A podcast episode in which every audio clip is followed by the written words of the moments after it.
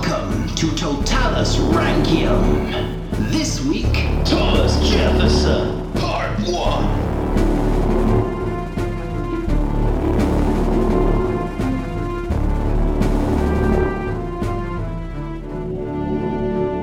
Hello and welcome to American Presidents Totalis Rankium. I am Jamie. And I'm Rob, ranking all of the presidents from Washington to Trump, and today we are on our third president, who we've kind of come across a little bit before. Yeah, well, he he was the the dilly dallery, D- dilly dally. Di- he used to dilly dally, Did he? dilly in France. Is he the one in France? Am I Oh, he was in France for a bit, yeah. No, I'm getting mixed up with the guy on the key. Oh, Franklin. Franklin. I'm mixed up with Franklin. Yeah, no, Franklin and Jefferson are not the same person, but they knew each Oh. other, and we'll find out when.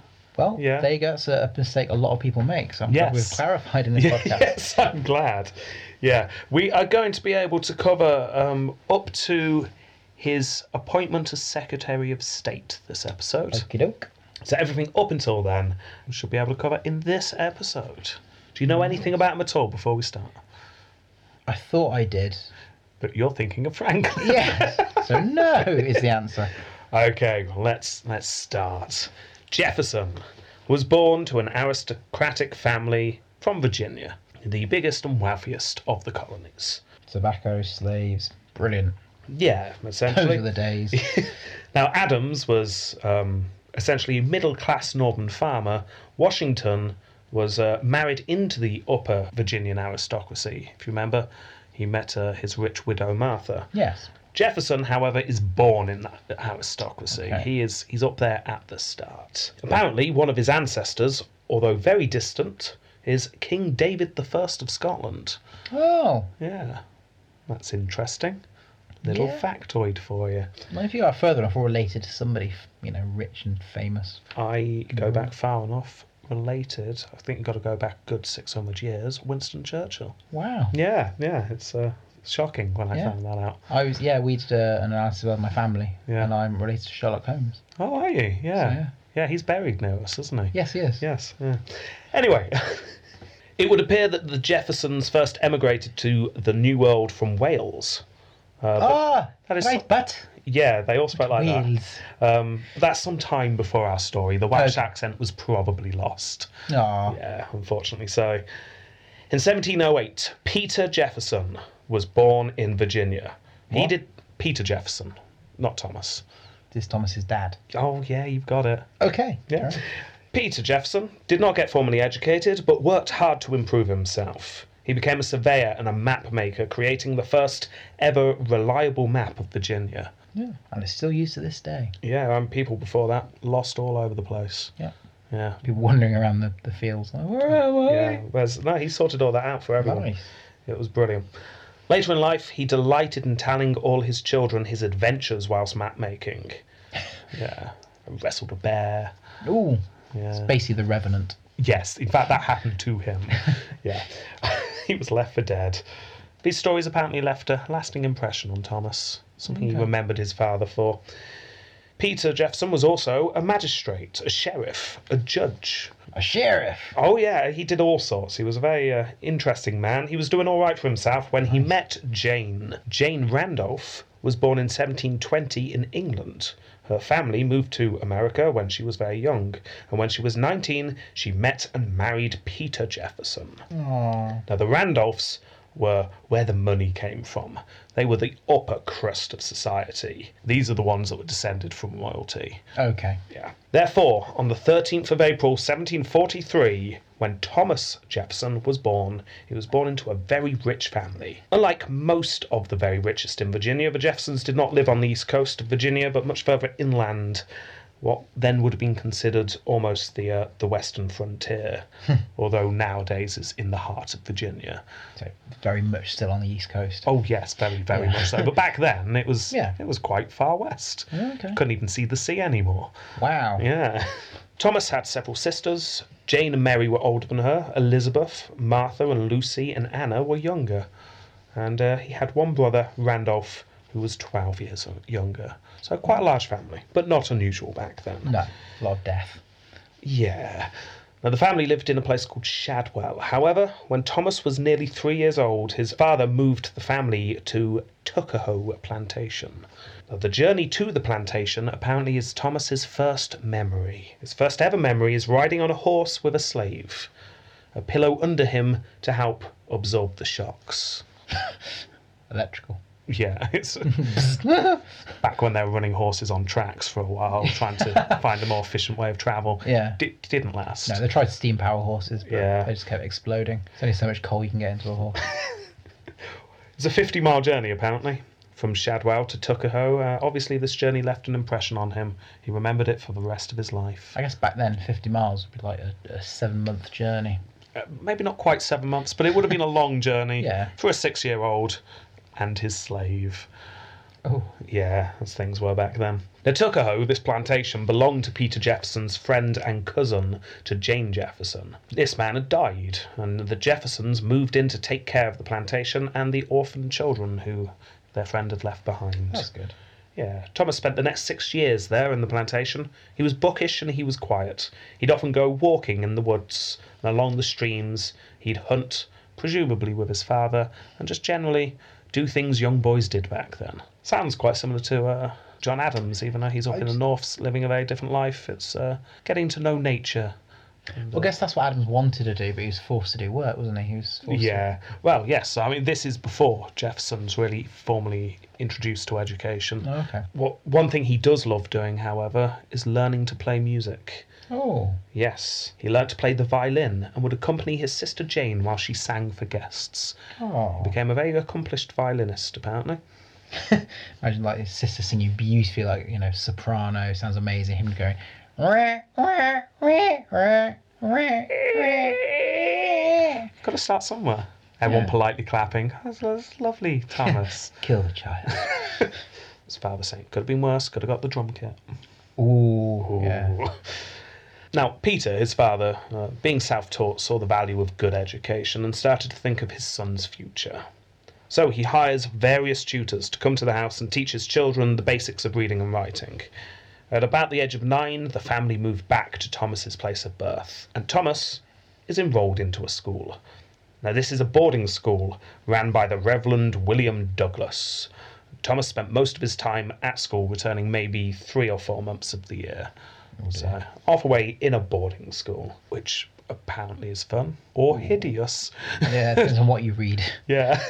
in school, he was taught Greek, French, Latin, and he took to his studies very well, despite the fact he hated his teacher. At the age of 14, however, sad news arrived. Thomas's father, Peter, had died. Oh, The will named two family friends to oversee the family finances, and Thomas was placed in a new school closer to home, enabling him to return home at weekends. that's good. Yeah, his new tutor apparently it was much better. He was a fierce defender of the Church of England and disliked anyone who was not part of the Church, which irked Jefferson. Hmm. Uh, but he did admit he was a better tutor than his old ones. Thomas spent two years learning Latin and Greek mathematics and the classics, and he also spent six months learning to dance. Interestingly enough, Ooh, yeah, like reggae, break dancing. break dancing. yeah, he, he could spin on his top. Oh wow. Yeah, is that a break dancing move? It, yeah, that's that's when you put a spin top down and you stand on it, it spins around. Right, okay, yeah. He was doing that as well as playing his violin. Now that's impressive. yes, yes, it is. Around this time, news came through of a young Virginian militia major bravely fighting off the French in the Ohio region. This little nugget of news of George Washington would have had very little impact on Thomas's life, but just to just to root you into the now, that's that's what Washington's up to at this Yeah, yeah.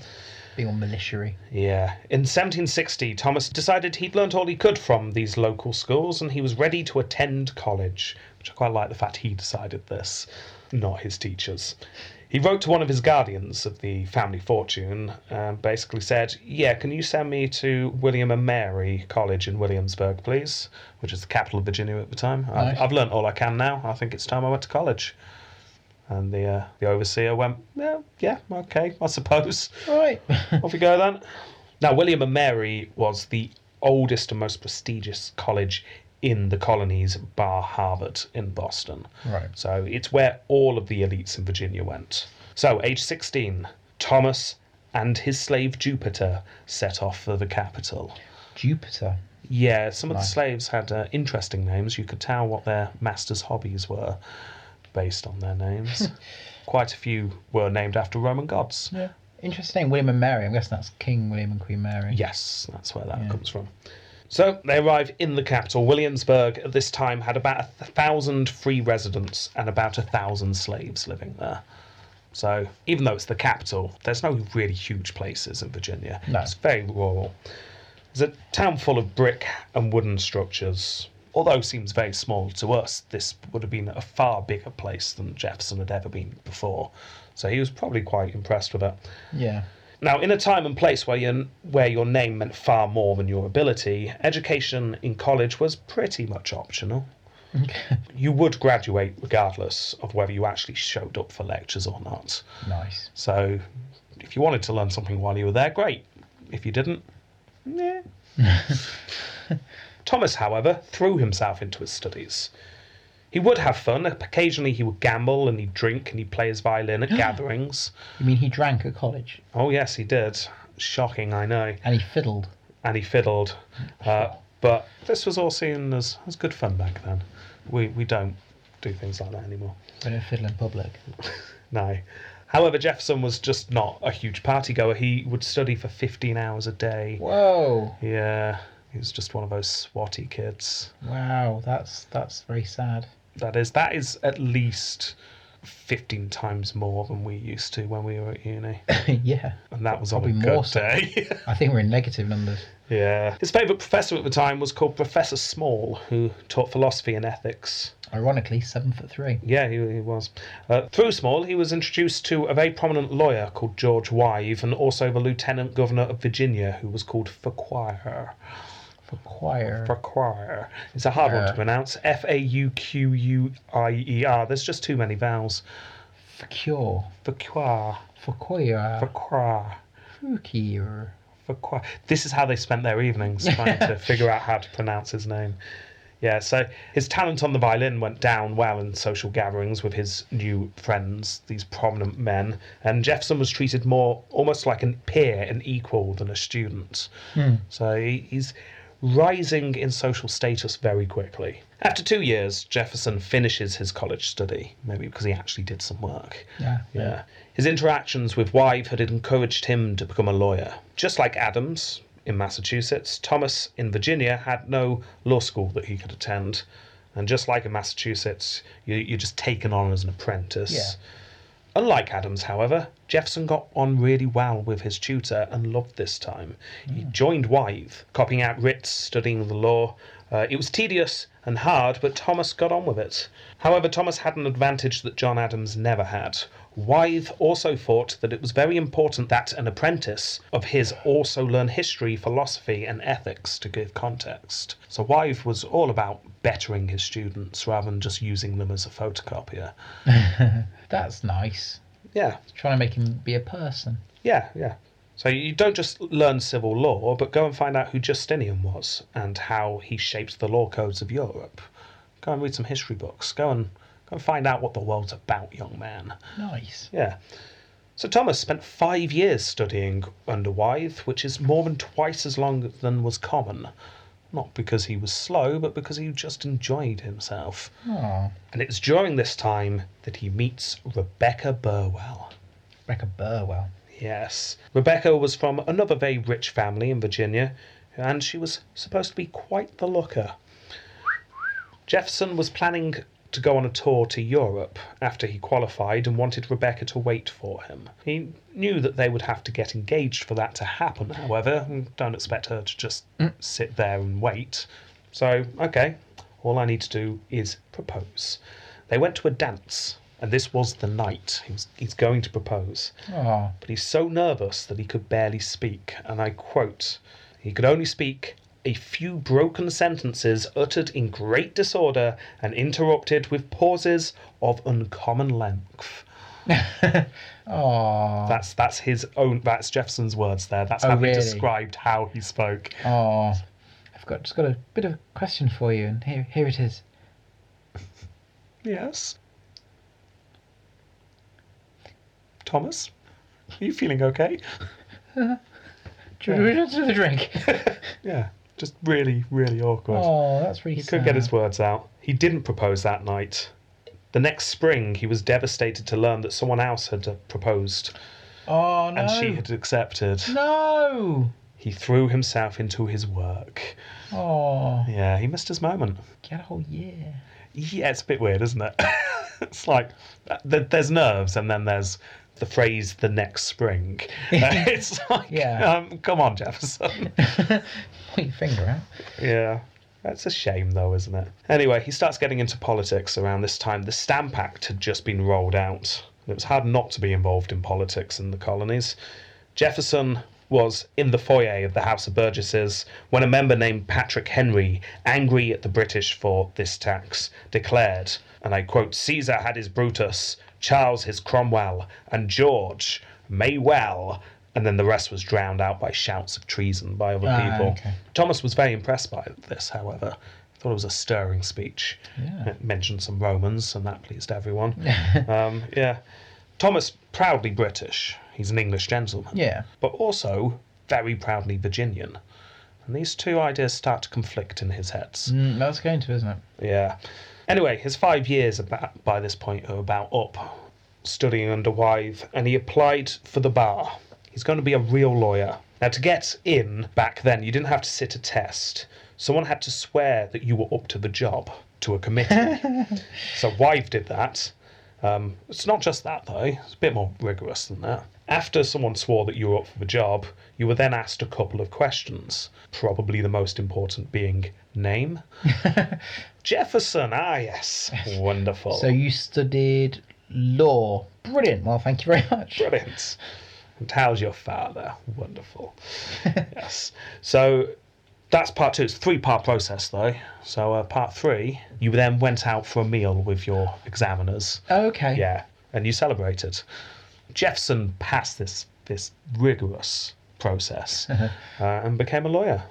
I imagine he probably would have found why he did harder than if he'd just done a test, though. Have to go out and you know. He wasn't the best public speaker, was Jefferson, so Hmm. maybe maybe he would have done. He was a bit shy at times, No. so maybe he would have found the questions of name uh, quite tricky. But uh, Address. yeah, it, it wasn't particularly difficult. But then Jefferson, you get the impression, definitely would have passed any test they gave Yeah. him. He, he was very bookish. He threw himself into his work.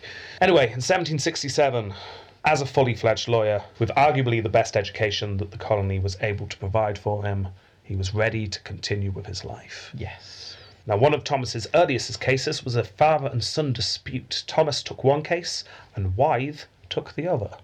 Nice. It's not clear, but it would appear that Thomas wins against his mentor in this one. Really? It's- yeah, it's not recorded, um, but he was paid twice as much in the end, so we assume he won that one. Um, so well done, Interesting, Thomas. Yeah. He was also elected to the House of Burgesses. A formality, really, for him, as everyone knew he'd get the post. Yeah. He's Thomas Jefferson. Yeah. yeah. So there you go. He's in the House of Burgesses. Now, as I've said, he wasn't a great speaker, apparently. He was hesitant, he was quiet. Uh, but he started to build a reputation for being able to write. He could quill.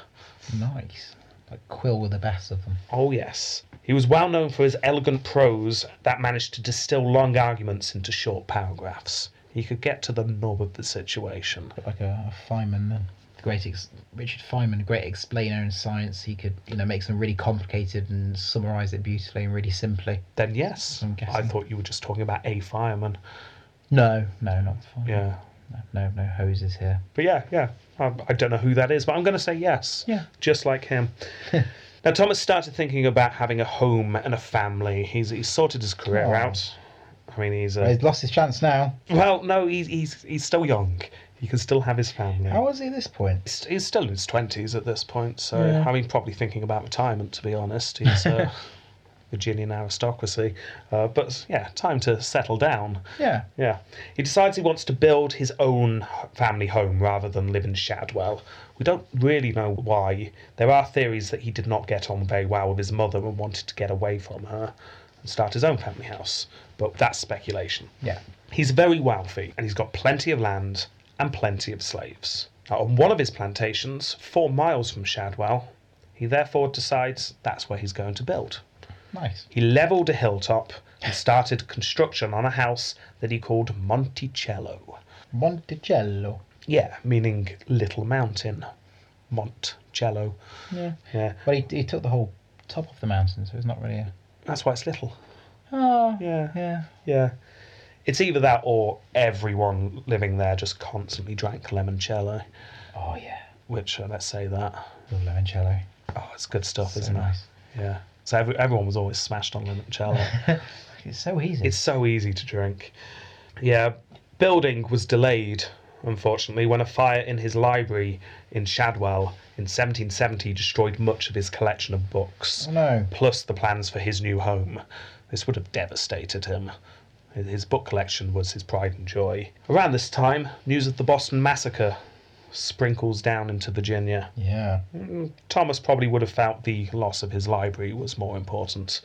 Those northerners, they're always looking for trouble, aren't they? They are. Yeah, Don't even have slaves. fools.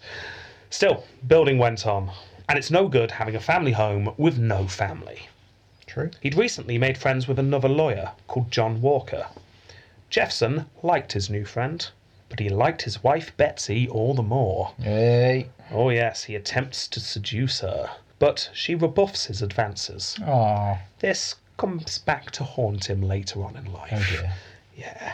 However, he soon puts this whole episode behind him and he finds someone far more suitable. Now, apparently, Virginia back then was absolutely full of filthy rich widows called Martha. Yeah. I mean, you could barely move for them, apparently. okay. Washington married one, and uh, Jefferson found one as well. Oh, did he? Yeah, yeah. Was Oh, it the same one?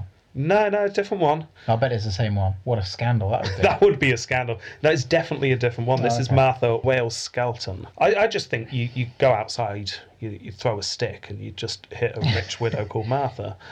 Now, Martha had uh, married at age of 18, but her husband had died, which is a shame. So so she moved back home with her son, who unfortunately died shortly afterwards as well. So she'd had a traumatic year. yeah. Yeah. And then she meets Thomas. She's about 21. Oh, she's still really young then. Oh, yeah, yeah, yeah. Oh, I see. I look like a sixty-year-old. Come on, dearie. You, you got young widows called Martha. You got old widows called Martha. They, were- they were just widows called Martha. Middle-aged Martha. Yeah, all over the place. By 1772, Thomas and Martha were married in her father's house. And as they travelled to the incomplete Monticello, the worst snowstorm in living memory hit. Ooh. Giving up on their carriage, they carried on on horseback, finally reaching the single room outhouse that was the only complete building in Monticello. Oh dear. Yeah, when I say outhouse, I don't mean toilet. I mean, it was a little separate building. Yeah. But stacked the gills with limoncello. Oh yeah, that it was just limoncello and a couple of straw mattresses. And that, that that was their honeymoon night. Yeah. Now the two were very much in love. Apparently, they'd play music together to impress their guests. They'd share books. They'd read to each other. Oh. They really, really got on well. This is a, a true marriage of love, Yeah. Oh. which certainly didn't happen all the time. And Martha soon gives birth to little Martha. oh. Yeah. Jefferson also has a sister called Martha. Martha was a popular name. Meanwhile, Thomas was getting more involved in his role as a member of the House of Burgesses. And by this point, Thomas had decided that his love for being Virginian outstripped his love for being British. The various taxes had taken its toll on his loyalty.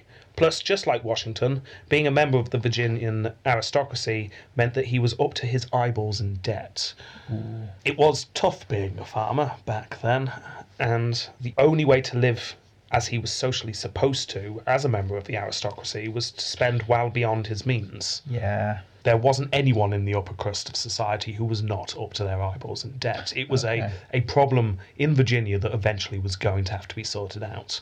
Not by sensible spending, however. Of course not. Of course not. Um, You, you you get a short little short-term loan with like a, a APR of like one thousand seven hundred twenty. Yeah, yeah. Think about it tomorrow. Put the envelope behind the Yeah. stack of limoncello and don't think about it. Yeah. that's what he did. And he then ordered a piano from London for his wife. and that must have been so insanely expensive back then. Yeah. A piano is bad enough, but to transport it across the Atlantic, I mean, even now. yeah. So that's just one example of uh, extravagant spending that he'd do, especially on his wife. Oh. Now, Thomas, along with some other representatives, began to think that the colonies really need to work together if they're going to overcome Britain. So, together they propose a committee of correspondence reaching out to other like minded politicians across the colonies. And it's around this time that news of the Tea Party reached them. Those those Northerners, they were sticking up for their rights, they were. That's good. Yeah. Maybe they're not all just up to trouble. However, this was the beginning of troubling times for Thomas personally. His childhood friend, brother in law, and partner on the Committee of Correspondence died suddenly. It's one of his closest friends. Years previously, when they were children, they promised that the last to die would bury the other under the tree that they used to play under. Oh. Yeah. This tree was on the land in Monticello, and Thomas buries his friend there. But the deaths don't stop. Oh dear. Yeah, close childhood friend, dead. Then in 1774, his sister died whilst out in a storm, possibly hit by lightning, but we don't know. Oh, for that reason, I don't know why. Death by lightning's hilarious. You're just imagining a cartoon charred person, like, still Yeah. stood in a field smoking slightly. Yeah. Yeah, it was like And that. as they get hit, you see like a skeleton through their like skin, like they as they Yeah. judder up in the air, and Yeah, let's say that happened. That's more fun than imagining the actual hideousness of the event. yeah, Yeah. He might have been cheered at this point by the birth of his second child, Hmm. a daughter. That's nice, isn't it? Oh dear. Yeah, she was sickly and she died shortly afterwards. Yeah. His father in law, um, he dies. Okay. Um, there's a lot of death all of a sudden, and all this happens within a year or two of each other. Really. Yeah, so it must have been a really tough time. I mean, the father in law dying does give him a lot more land and a lot more slaves. Every cloud. Yeah, but it also gives him more debt Ah. because obviously everyone's in debt, and he's now got that debt.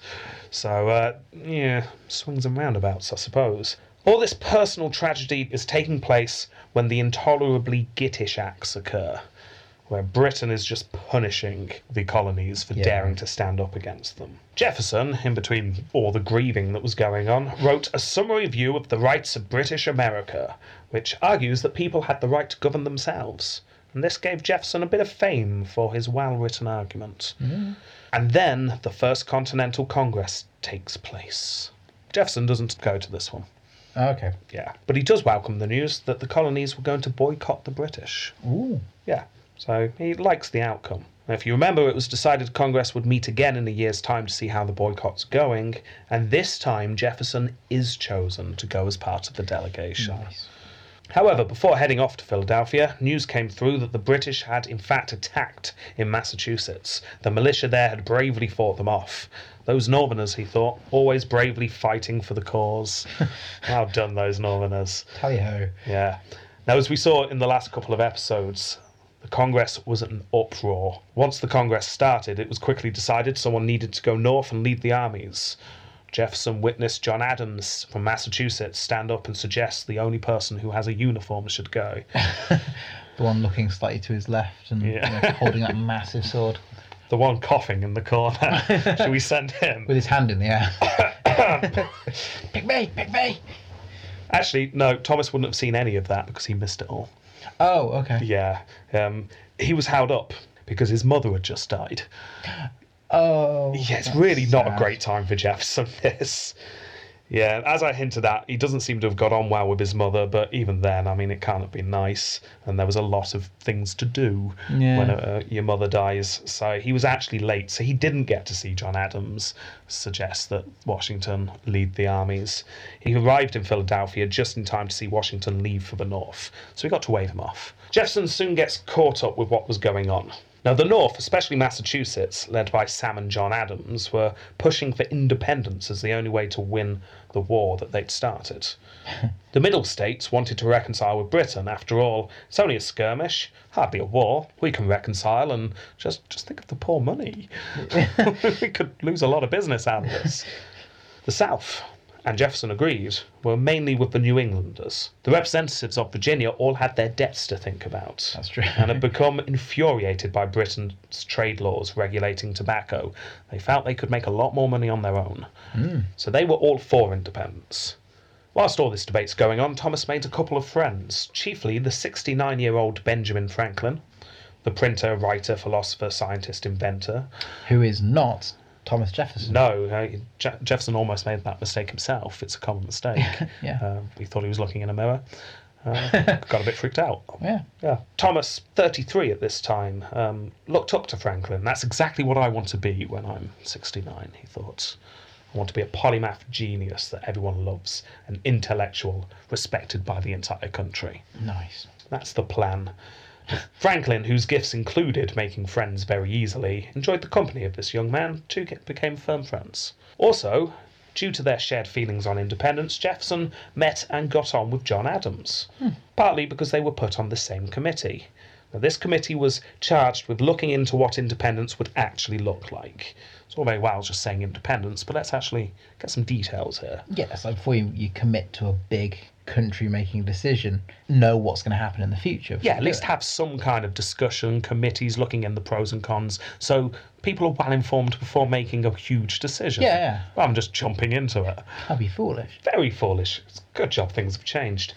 Now, it was decided in this committee that someone's going to have to actually write up the formal declaration. I mean, it's, it's busy work, really, a bit of paperwork, and we'll, we'll all talk about the important stuff. Someone needs to write this up, though. Uh, Adams, do you want to do this? Uh, Adams was very busy, as we saw last week. Yeah. He had a lot to do. He'd risen in stature, was one of the main people in the Congress. Um, so Adams declined. So Jefferson was approached. Jefferson, you're good with a quill, aren't you? Do you Yes. want to? Uh, do you want to write up this declaration?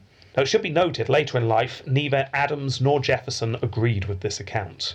Adams claimed that he realised the declaration would be accepted more readily if written by a Virginian, Right. so he approached the Virginians and s- asked for Jefferson to write it. Right. Jefferson himself remembers that the entire committee approached him before Adams. Ooh. Yeah. No one wanted to look back and go, what, the Declaration of Independence? Yeah, we just kind of went, do you want to do it? You know, it's, We winged it. yeah, it's, it's just not the look you want, really. Written on a napkin. So yeah, what, what needs to be remembered is that no one thought this document would be particularly important. People were writing documents every day. This was a Yeah. huge national congress. The, the concept of independence was hugely important. But this was a bit of paper that had to be filed away somewhere. However, it happened, and Thomas Jefferson was given the job to write the Declaration of Independence, a document that eventually would become arguably the most influential written in US history. Jefferson heads back to his boarding rooms in the house of a bricklayer and s- locks himself in for 17 days, Wow. just with a quill, a loaf of bread, and a stack of limoncello. Ooh, it's a flown by. Yeah. The words and thoughts of the document were not particularly original. Jefferson himself stating that this was on purpose, and I'll quote here It was not to find out new principles or new arguments, never thought of, but to place before mankind the common sense of the subject. So he wasn't trying to do anything revolutionary here, he just wanted to get it down on paper, and he wanted it to be well written. Yeah. Simple and elegant. Yeah. After a lot of work, he had the first draft ready. He agonised over this. but he'd done it. The first draft is done. The Declaration was a short philosophical outline that justified the revolution. And it has the famous line We hold these truths to be sacred and undeniable, that all men are created equal and independent, and from that equal creation they derive rights inherent and inalienable, among which are the preservation of life and liberty and the pursuit of happiness. Rolls off the tongue. Yeah, borrowed heavily from the philosopher John Locke. Oh, okay. Yeah. Um, as said, it's- it's not hugely original at Nope. the time, but th th these were the ideals that they were going to Yeah. build the revolution around. Yeah. Nice. This introduction was seen as a nice little literary flourish at the start before Nice. getting to the meat of the document. I like, like the bit of all men are created equal. Oh, we'll get to that. Yeah. Now, the meat of the document was much longer. Now, that was a list of things that King George had done to annoy the colonies. yeah. Just has the word git repeated. Yes. Now this was the important bit that most people were interested in. Yeah. Not not the the Waffling sugarcoating at the beginning. Th- Yeah. This was the important part. Then there was a moan about Parliament and the British people as a whole for not listening to them. And I quote, Pardon? and I quote, At this very time, too, they, the British people, are permitting their chief magistrates to send over soldiers. So a bit of a moan that the, uh, the people of Britain aren't sticking up for them. And then he ended with a conclusion that independence was their right. And that's, that's roughly how it went. Jefferson, very proud of his draft. This was wonderful, he thought. Best thing he's ever written. But then, a writer's worst nightmare. Criticism. It had to go Suggested edits. Oh, it had to go back to committee and then not just an edit, a group edit would have to take place. Oh, Oh no, with people that can't write and The first line of the second paragraph, where Jefferson had done some philosophizing, was uh, altered. It now read We hold these truths to be self evident that all men are created equal, that they are endowed by their Creator with certain unalienable rights, that among these are life, liberty, and the pursuit of happiness. Y- You've got to admit that's better than it was originally. it's, because it's- when you first read it, I was kind of that. That's not how I remember it. yeah, no, that was Jepson's first draft. You've got to admit the committee did a good job of tightening that line up Yeah, a yeah. bit. I mean, it's Get rid of clearly the chaff. yeah, it's clearly still Jefferson's work, but it's uh, it's been improved. Hmm. Congress also objected to Jefferson's paragraph attacking the British people. They they didn't like that bit. That's fair enough. It'd be f- far more effective, they argued, if they only attack George III. They had Yeah. been betrayed by their king, so they could revolt. They weren't falling out with their fellow subjects. That's true. Plus, those more far-sighted pointed out that in the future, when dealing with Britain, it would be a bit smoother if their declaration wasn't littered with anti-British feeling. Yeah. Yeah, once George III was gone, you could just say, "Yeah, we moaned about an old king you had." You guys though. Oh thumbs yeah, up. special relationship. Only with you, unless we're talking to France. Jefferson hated every moment of this. They did. Oh, yes. He was forced to sit and watch as they just struck out an entire paragraph that he had laboured over. Yeah, he it, he found it awful. Franklin tried to, to reassure him uh, that it's fine, this is what happens. But yeah, Jefferson hated it. And then came the most controversial part. Jefferson had written this about George III. He has waged cruel war against human nature itself, violating its most sacred rights of life and liberty in the persons of a distant people who never offended him, captivating and carrying them into slavery into another hemisphere, or to incur miserable death in their transportation thither. So he blames solely George III for the slave trade. He goes on to say that George III did this against the colony's wishes, and he is now using those men to fight against his subjects in the colonies. Yeah, this paragraph Jefferson had included to combat the fact that many in Britain and in America who were anti independence were rightly pointing out the irony of slave owners crying out for liberty. Yeah. So Jefferson's trying to combat that argument. Well, it's not our fault. It's your fault. You imposed slavery on us. Mm. Yeah, the line had to go. To begin with, most in the Congress didn't actually want to see an end to slavery. No. So should we just not mention this because our economy will collapse? We- Should we just leave this bit out? And two, this is such an obviously weak argument that it actually damaged the credibility of the document. Fair enough. If you're just going to lie, then the whole document kind of falls apart. Yeah. No one's going to believe that it is just Britain who caused the slave trade. It is definitely a two way Yeah. system, this. So it had to go. Eventually, they were finished. As I say, Jefferson not too pleased. However, history is pretty much on the side of the committee. It's generally accepted that the new draft was better. This is not to take anything away from Jefferson. A huge bulk of the work is definitely his, and he deserves the credit. He just hated the editing process. Well, it's true. of Any any you know you, you- any book you read that's been published has been through an editing process with with a publisher. so- Yeah, and I th- think it's fair to say most writers find the editing process quite painful. Yes, I- but I left that in there for there's a reason. Yeah. Yeah. No, get rid of it. You can't just strike out an entire paragraph. That's all character building. There's no backstory now. It is interesting to think, though, if you went back in time and showed the committee how important this document would become that they'd just edited, they'd have been amazed. Yeah.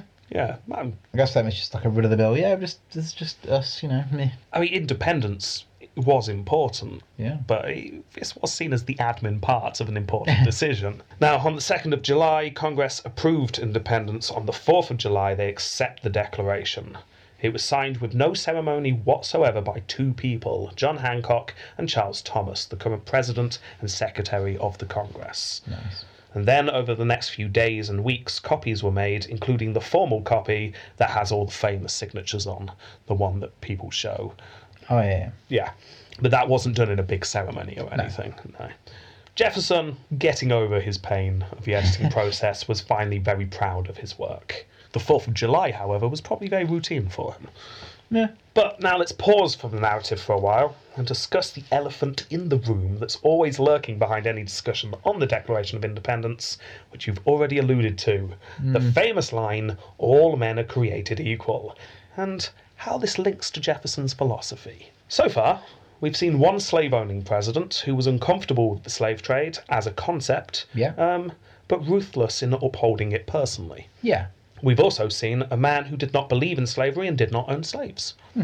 Now, this is hugely debatable, but from what I've seen, I would argue that Washington and Adams would come across as quite racist in today's society, but back then, not particularly so. No. It's very easy and completely understandable to conflate racism and slavery in America. Yeah. These two hideous things work together to create the slave trade. Yeah. However, it was and is, I would argue, possible to have opinions on them separately. Yeah. Now, Washington was not particularly nice to his slaves at times, but I never got the sense that that was due to their race, more due to the fact that he fully believed that he had the right to own people. Yeah. Adams was insensitive to the plight of slaves. If you remember, he compared his office job to being on a slave galley. Oh, yeah. Yeah, insensitive, but again, not necessarily linked to race. That was just him being a bit ignorant. Yeah. And then we get to Jefferson. Okay.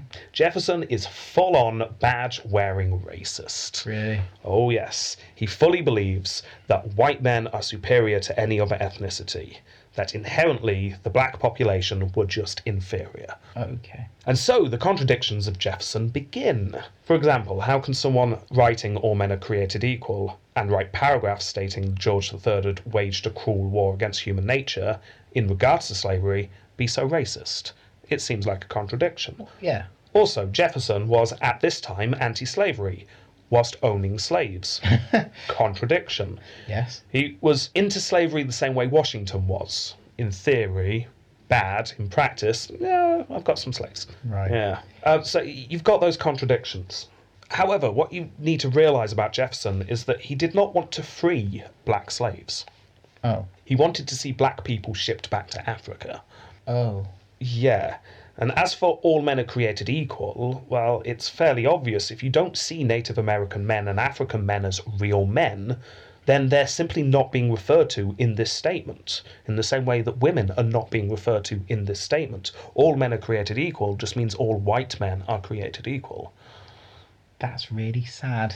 and Yeah. Very depressing. Now, Jefferson is our first and certainly won't be the last very divisive president for this reason. Yeah. Should Jefferson's failings overshadow his achievements? Well, he's a product of his of his time, isn't he? He is, but we'll, we'll discuss that more when we rate him and Yeah. how much that should be a justification. Because it is a tricky one, because Jefferson is, is a contradiction Mm. and he's very divisive.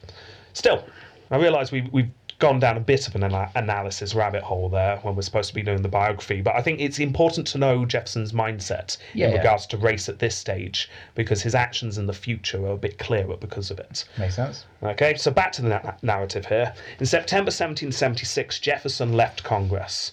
He'd found the whole experience of writing the Declaration quite painful. He missed his family. Time to take a break.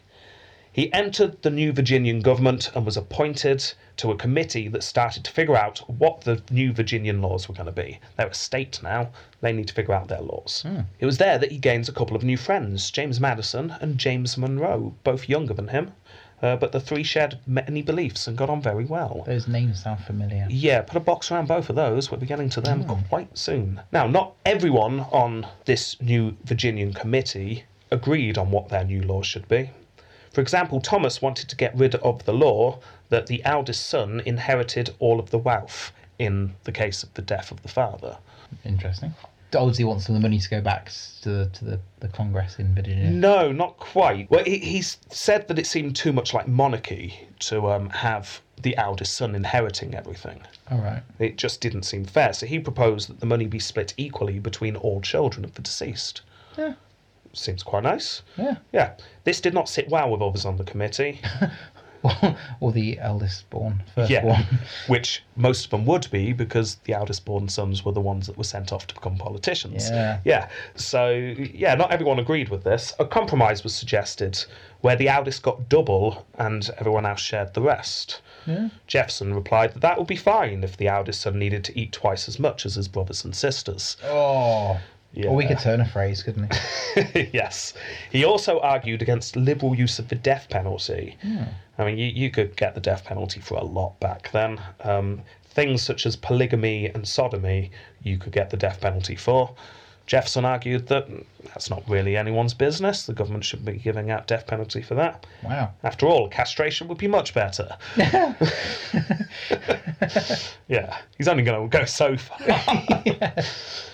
He also pushed for a statewide education system, fully believing that if a nation were going to be free, then they must be educated. So Good. he's coming up with some nice ideas here.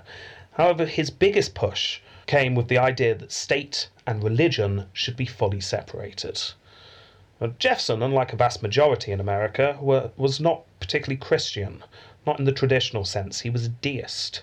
He believed that God created the universe to follow a set, a set of rules, but then left it to its own devices. Jefferson very rarely shared these ideas with an, anyone else. They wouldn't have gone down too well, but his own personal religious views did help shape his bill for establishing religious freedom Nice. which declared that the state had no right to dictate what religion a person believed in. Now, on Jefferson's tombstone, years later, obviously, he's not chiseling one out now, um, he had written on his tombs- tombstone the three things that he was most proud about in his life. Writing the Declaration of Independence was one, and this bill was the second. The bill failed to pass at this time, but it wouldn't be long before it was accepted Yeah. and widely celebrated. All this hard work is paying off, and in 1779, Jefferson was elected as Virginia's second ever governor. Now, as you can imagine, the war dominated everything. The war's still going on. Washington's still running around trying to do things. So, first thing on the agenda was the location of the state capital. Should they move it from Williamsburg to Richmond? Richmond was far more central, further away from the coast, making it less vulnerable to British invasion. Also, on a personal note, Jefferson hated Williamsburg's architecture uh, and wanted to help shape the growth of Richmond. So, well, let's move the capital to there. Far better. And by now, messages were flying in from John Adams and the War Committee on the Continental Congress, and also from Washington with the Continental Army. They needed more funds. Virginia was the richest state. You need to start helping out here. We are really, really struggling. However, Jefferson and most other Virginians realised it was only a matter of time before the British turned their, their sights on Virginia, and they wanted to make sure they kept enough behind to defend their own state. Fair enough. So Jefferson spends most of his time trying to balance this problem. A tricky balance. He does all right, though, because he's re elected the following year, just as news comes through that the British had indeed turned south.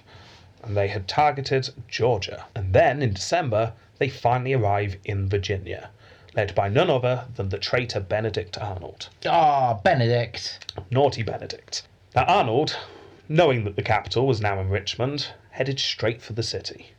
Jefferson oversaw the evacuation, and Arnold took it with no resistance, but withdrew shortly afterwards. There's nothing here. It was not long after, however, before reports came through that the British, now led by Cornwallis, was thinking of taking the capital again. You might be wondering where the defence is. Why can't they defend the place? Um, well, they don't really have a defence. Ah. And Jefferson, in true Republican revolutionary style, was convinced that the people would rise up and fight against oppressors. Oh dear. Yeah. the Virginian militia was on standby, but they just were not able to provide serious opposition to the British. No, you have like I know Chad with a pitchfork, Yeah. Hunter with a with a, scythe. Someone with a spork. Oh, oh, Yeah. Ooh, you know a lot of damage with that though. Yeah, you could. Yeah, well, as, as Washington had argued for most of his life, relying on militias and the people, it's just not as good as having an actual army. No, because like armies are trained to run towards the enemy because that's their job. People run away because they don't want to die. Well, soldiers don't want to die as well, but you know, they're, they're, there's no had- incentive for them to. Yeah, yeah. They don't do a great job of defending Virginia, unfortunately. Now, the British sent a cavalry unit to try and take the capital by surprise. They almost succeed. Jefferson and the other representatives narrowly avoid capture. The cavalry unit then takes Charlottesville and Monticello. No. Yeah. And then Jefferson's second term ended. And here's where he makes a little bit of a mistake. What would you do at that point? Your term's just ended. You've been chased out of the capital. Your home's been taken over.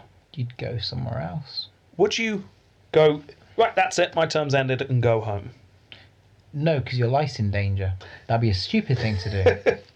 Well, that that's what he does. I mean, he doesn't go home to Oh. Monticello, obviously. That's been taken over. just turns up one day. Past all the redcoats, you know, waving, hi, tally ho, I'm home. Martha. Oh, I see you found the limoncello. Help yourself. yeah, he, he goes to a different home. Um, he just says, that's it, my term's up. It's uh, down to someone else now. Yeah, not great. Many Virginians not happy about this start accusing him of cowardice. Some demand an investigation into the conduct of the state's executive. It's looking a bit embarrassing to say the least. Jefferson, however, was saved from this humiliation due to the Continental Army showing up with the French and defeating the British in Yorktown. Yay. I mean, boo. conflicting emotions from you there. now, the inquiry against Jefferson still went ahead, but the man who had set it in motion didn't even bother showing up. the That's- public mood's changed. We've just won the war, essentially. So Jefferson took the floor, delivered a speech answering all the allegations against him point by point, and then went home. Oh. Yeah, feeling a bit better and swearing never to get involved in politics again.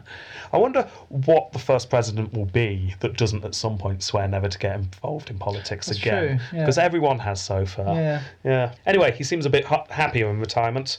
A visitor at this time recounts how Jefferson would draw and write and play music. Yeah. But it's not to last. No. No, shortly afterwards, in August 1782, Martha becomes ill No. after giving birth to their sixth child. Sixth, wow. Yeah, it looks bad. Jefferson stayed at her bedside for all hours.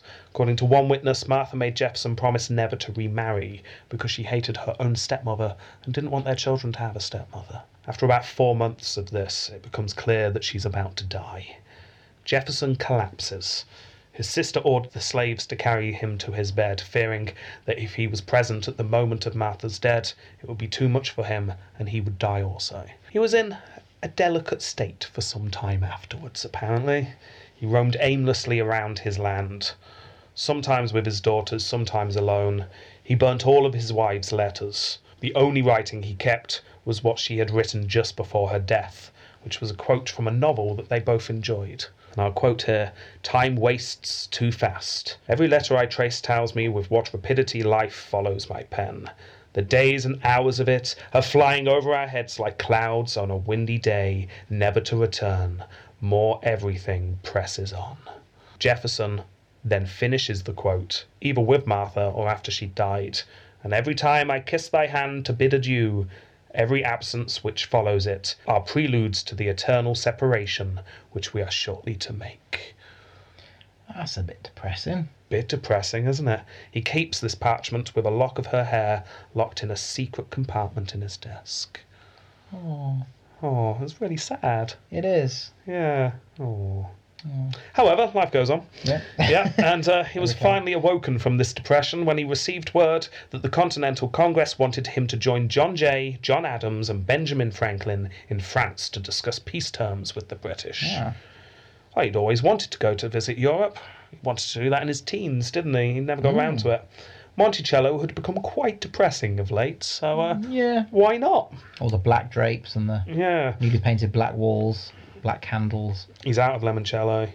Oh, yeah. Yeah. Red wine. Oh. He's gone full on goth. Oh dear, it's not great. Yeah, so he decides, why not? Let's do it. However, before he can set off, word comes through that amazingly, Adams, Franklin, and Jay had already sorted it all out. Brilliant. Oh, you, you did it then. Not only that, they got everything they could have wanted. Yeah, they'd stabbed France in the back to do it, but still, a win's a win. Yeah. Uh, yeah, did it. Still, he's determined to throw himself into politics once more. He needs something to distract himself. So Jefferson went to Philadelphia to represent Virginia. There was a lot to do now that peace was had. One area that took up a lot of discussion was what to do with all this new land they now had. They got all the way up to the Mississippi from that agreement with Britain. Nice. So, what are we going to do with it? Many, including Jefferson, understandably hated the British model of a mother country running new land until, I don't know, there's a revolution or something. So, Jefferson argued that new land should be self governing until it reached a certain population size, and then they could apply to become a state in the United States. Nice. Yeah. Well, that makes a lot of sense, though. Yeah, it- it's a sensible system. Um, he also proposed that surveyors should divide the land into id- individual farm sized rectangular plots, keep it nice and neat. And the new states would have names using Native American languages, Greek and Latin. Oh. So these new states, according to Jefferson, should have names such as Sylvania, Asenapia, Metropotamia, Polypotamia, Illinoisia, Illinoisia, maybe? There's a lot of vowels on the end of that. It's not Illinois. Um, Saratoga and Washington. These were some ideas of his. Yeah. Some of Jefferson's ideas were accepted, some weren't. The names were rejected. Fair enough. Although Washington becomes a state and Illinois uh, becomes Illinois, so that was close enough. Yeah. Jefferson also hoped that all these new states would ban slavery. Really? What? Yeah. As I said, he's, he's fairly anti slavery at this point, in the same way Washington was. It's like, in theory, it's best if we don't have slavery. Virginia is locked into the slave economy. We can't get out of it, but new states shouldn't adopt it. It's a bad idea. Because you're so reliant on it, getting rid of it you can't do without Yeah, exactly. economically crippling it. You can either see this as Jefferson saying slavery is bad, we shouldn't have slavery. On the flip side, you could see it as him being horribly racist and saying we don't want anyone but white people in the new states. It depends Oh. how you read that. Yeah, that's not. not He's an great. interesting contradiction as Jefferson. This motion loses by one vote. It could have Ooh. uh, could have changed the way things were done slightly there, but yeah, it loses. The issue of slavery rumbles on. Uh, other things, though, he does at this time. He suggests that the US adopt uh, a more sensible money system based on decimals. Hey. Yeah, let's face it, it's ridiculous using this, this system we're using now. Let's use a nice decimal system. It's rejected for now, but it doesn't take long to take effect, which is why you end up with dollars and cents. See, why not then adopt that to measurement systems as well? Why are they still? Why are you still using imperial? I don't know. It's weird, isn't it? it doesn't make sense. It's like I do find the the map of countries that use the imperial system quite amusing. And there's like two or three. Yeah. Well, to be fair, we are. We're, we're closet imperialists. oh yeah, we're not much better. We still use miles and pints. yeah, we, we formally Inch use TV. decimal system, but in our national curriculum, we've still got inches in there. Yeah. But anyway, back to Jefferson. Uh, in 1784, a position opens up. Jefferson was selected to join John Adams and Benjamin Franklin in Europe to make some trade deals. Ooh. Fantastic, he thinks. I will go to Europe. So he makes his way to Boston with his eldest daughter, who's 12 at this time, and William Short, his personal secretary. Oh, there's seven foot three guy. No, different Short. There's many Shorts. Oh, that was small, wasn't it? That was small, yes. Yeah, short. Oh yeah, short's like seven foot eight, I think. Yeah, possibly. Big weightlifter. Yeah. Now, the crossing was uneventful, and uh, in August, they arrive in Paris. Oh, first time. Yeah. Just like Adams, Jefferson was shocked by the scale of the city, the grandeur of its buildings, and the squalor and the misery of the poor. yeah. Now, as it happened, he arrived in the city about the same time as John and Abigail Adams came from London. He becomes really good friends with his acquaintance that he had before. Uh, he gets on brilliantly with Abigail. The two of them for- form a bond. Eh? Uh, no indication of that. Just good friends. No, no, I bet there was. No. yeah. But they got to know each other. Well, there's indication of him getting to know others quite soon. So you would Oh, have okay. thought if he got to know others, we'd hear about Abigail. Let's just say it happened, though. Yeah. Makes it more interesting. On top of the Louvre. Yeah, yes. So, yeah, Jefferson and Abigail at it like rabbits. okay, Behind John Adams' back. yeah. However, unfortunately, some bad news followed them across the Atlantic to break up this love affair that we've just made up. His youngest daughter, Lucy, had died of whooping cough. no. Yeah. In an attempt to distract himself, Jefferson throws himself into his work, talking to Dutch and French ministers. Now, he gets on really well with Franklin and Adams, despite their uh, coolness to each other, but he found French society a bit too much. Now, remember, Jefferson's not a hugely outgoing person. No. So he likes to spend more of his time with the Adamses than uh, going out in French society. Da-da-da-da. And then word comes through that Franklin was retiring and Jefferson would take over as ambassador to France. Meanwhile, Adams would become ambassador to Britain. Yeah. So Franklin leaves, and Adams goes to Britain, and Jefferson's on his own. He worked on various trade treaties. He also became a sort of informal spy, noting down anything that he spotted whilst on his diplomatic missions and sending them to J. Washington and Madison back home. Love that. 1143. Saw a market stall selling oranges. Highly suspicious. A- anything pertinent, perhaps. Okay. Not just anything. However, all this being a diplomat and taking down notes didn't take up all his time, and Jefferson was soon looking for something to do. He shared a book wish list with Madison and was soon seeking out quality texts as well as musical instruments to play. One day, he was upset to read a book by a French author called Georges Louis Leclerc. That's my awful pronunciation there. Georges Louis Duclos. Yeah, that's your also awful pronunciation there. Um, it was called The Natural History, and it claimed that everything in Europe plant life, animal life, even humans was stronger than those found in the New World. Oh.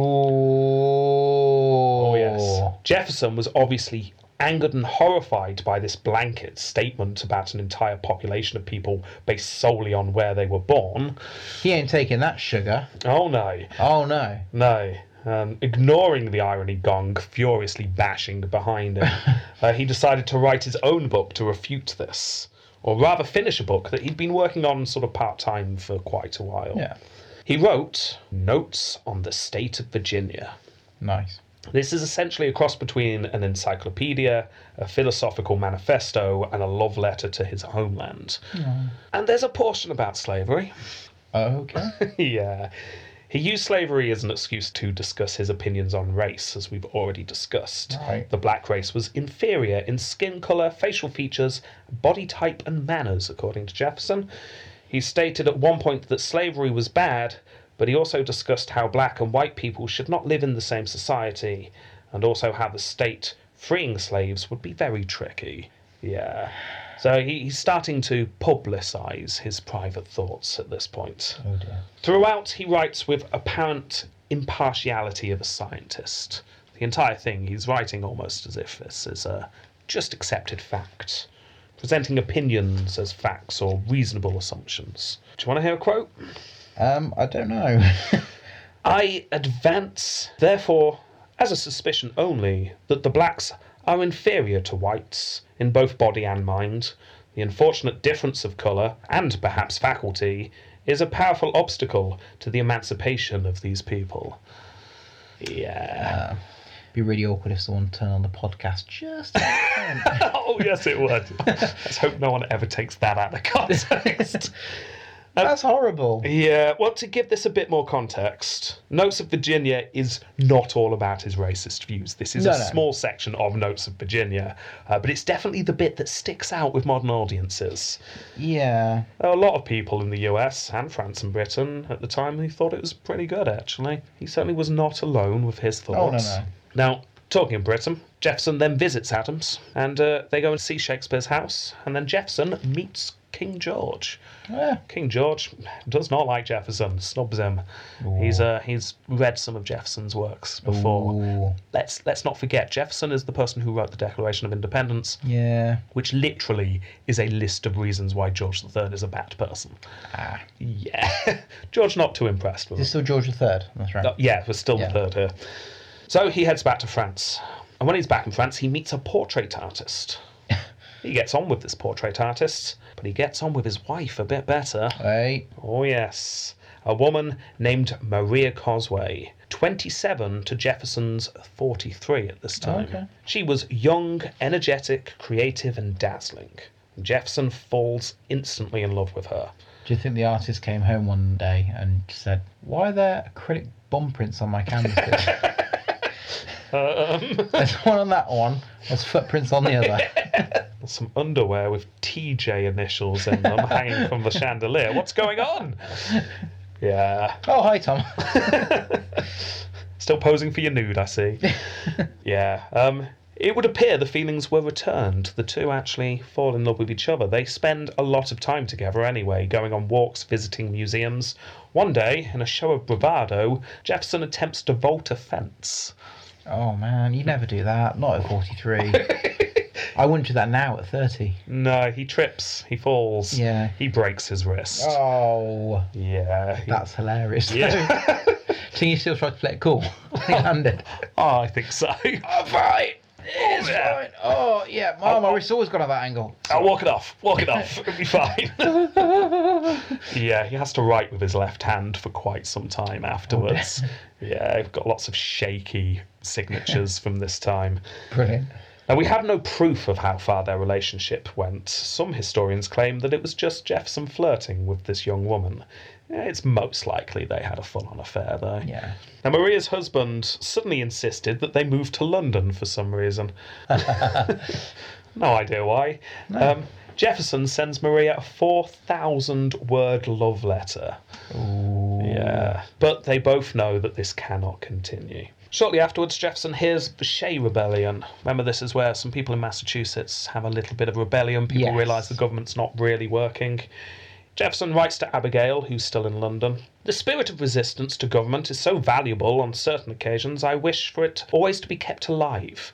I like a little rebellion now and then. It's like a storm in the atmosphere. Oh, just romanticising it.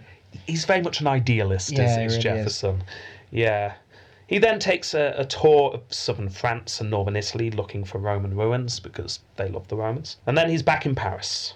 His eight year old daughter arrived. No. She had been sent for with her 14 year old slave called Sally Hemings. So Oh. they arrive. He also receives word from his other daughter, the one who was already in France. Yeah. Uh, she'd been put into a French boarding school run by Catholic nuns. Yeah, I, he- he'd made it clear to the nuns, I, I want you to educate my daughter, but leave religion out of it, will you? he said to the nuns. Yeah. uh, it's at this point he receives a letter from his daughter saying, I've decided to become a nun daddy. Oh, Yeah, Jefferson immediately went there and pulled her out of the school. no, no, no, no, no. no, you will not. By now, back in the US, they decided the government wasn't really working. They need to rewrite the whole thing. They need to do something like appoint a president or something.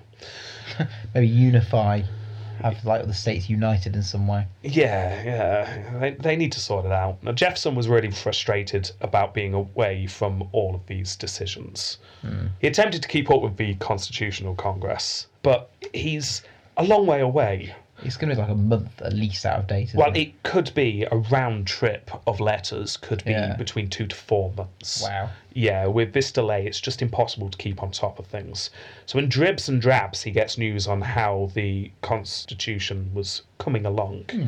Mainly, he approved with the direction. He was he was annoyed and angered by the lack of a Bill of Rights. He really felt there should be a Bill of Rights for Yeah. citizens. Uh, it didn't seem to be coming, but there's not much he can do. He's, he's in France. Some young up- upstart named Hamilton was claiming that you didn't need a Bill of Rights because the Constitution gave the government no power that they could use to invade people's rights. Jefferson thought that was nonsense. Of course, they needed a Bill of Rights. Need a safeguard. Yeah, he wrote to Madison talking about how important it was. He also wrote to several other people voicing his opinions, both good and bad, about the way the Constitution was sa- shaping up. I like that part you sent me. Oh, you've told me about something else I'm a little bit worried about. He was just being open about his feelings. Yeah, fair enough. And then one day, he was horrified to learn that certain people had been publishing his letters to support their own arguments. Oh, like taking things out of context, that sort of thing. yeah, it's like, well, Jefferson clearly supports it because he told me in this letter, look. Or Jefferson clearly doesn't support the Constitution, he told me in this letter, look. Mm. Yeah, not great. He'd sent those letters confidentially. Yeah. Uh, uh, but But there's Even wrote that on the bottom. yeah. but there's nothing he can do. I mean, by the time he read the letter, this would have happened possibly a couple of months previously. Yeah. Yeah, so he's really out of the loop. He's finding it frustrating. Eventually, word comes f- through that an agreement had been made. No Bill of Rights, uh, but amendments could be made. So don't worry. Okay. We, we can amend the Constitution at a future date, and we, we've done it. We've got a Constitution. We're going to elect a president. So Jefferson goes on another tour in Europe, through Central Europe this time, uh, makes some new trade deals, just generally does his job, Nice. gets back to Paris. I mean, things are getting tense in Paris, though. Well, these aristocrats seem to be a lot less heady than they used to be. yes. We obviously have no time whatsoever to go into the ins and outs of the French Revolution. Uh, but let's just say it's about to kick off. yeah. Yeah, a group of politicians representing the people rather than the nobility of a church had been denied access to the assembly. They had their own assembly and called it the National Assembly. These were men full of stories about the American Revolution. Some had even fought in it. Oh, okay. Yeah. Jefferson, with his connections, was able to go and watch this assembly. He was very excited about it all. Decided they weren't going to put up with all this aristocracy anymore. Riots soon start, which turn into a march on the Bastille, an ex prison turned armory. The guards were all killed. The building was taken. Jefferson, overjoyed by all this, France is following in their footsteps to overthrow tyranny. Oh dear. Their two nations would become a beacon to the world. They would show everyone the way to freedom. Officially, he stayed out of it. Obviously, he's a foreign ambassador. He's going to stay neutral here. In private, however, he significantly helped Lafayette write the Declaration of the Rights of Man and Citizens. Oh right. Okay. Oh, and you can tell.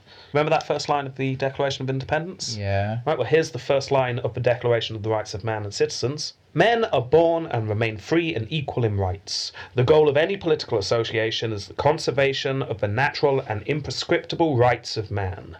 These rights are liberty, property, safety, and the resistance against oppression. It's like his first draft. yeah, maybe he got to uh, go back to his original draft. So he, he helps write that. Did it have in brackets underneath that screw you congressional congress? yes. You're not changing this one. However, despite the great start, news starts coming to Jefferson about bloodthirsty mobs and mass shootings into unarmed crowds and uh, things like that. yeah. He starts making nervous jokes in his letters about the poor wanting to cut people's heads off. yeah. he installs bars onto his windows. I mean, it'd be fine, he was sure. This revolution was a great thing as soon as the poor just settled down a bit. Yes. Calm. Calm down. Yeah. And then Jefferson's time was up and he was due back in the United States. There was a slight problem, though. All the boats have been burnt. Not that it's a personal problem. Okay. Sally Hemings. That was the 14 year old slave who's now a 16 year old slave. She's pregnant with Jefferson's child. Oh. Dear. Yeah. That's bad. Yeah. Sally was not Bad Jefferson. Sally was not like the other slaves. For a start, she was mixed race. That's not in itself uncommon. But the reason why she was mixed race was because she was the child of a slave woman and Martha's father. She was Martha's half sister, his wife's half sister. yeah.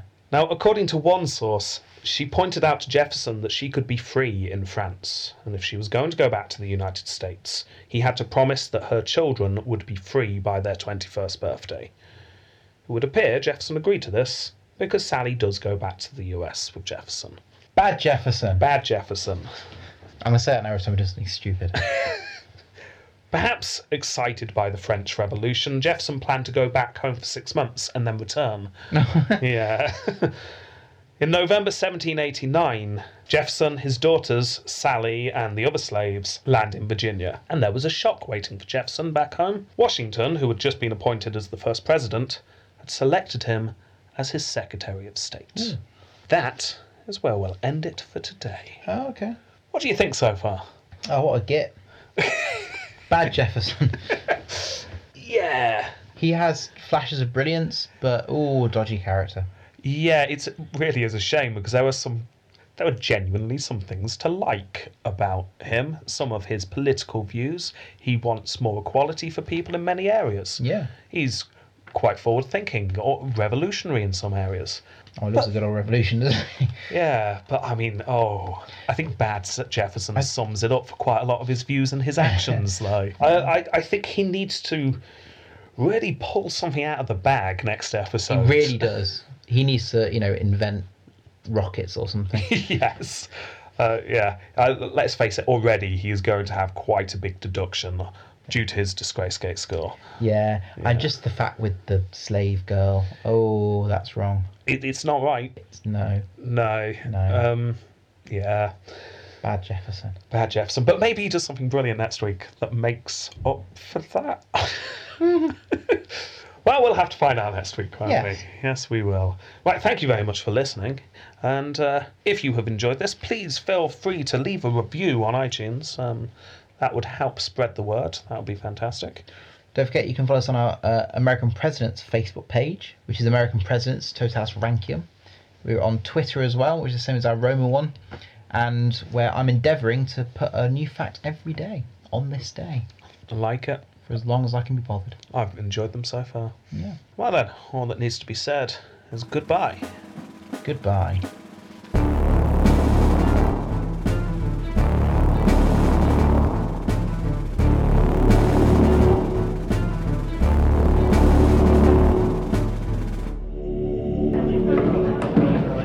Okay, order, order. Right, here we are.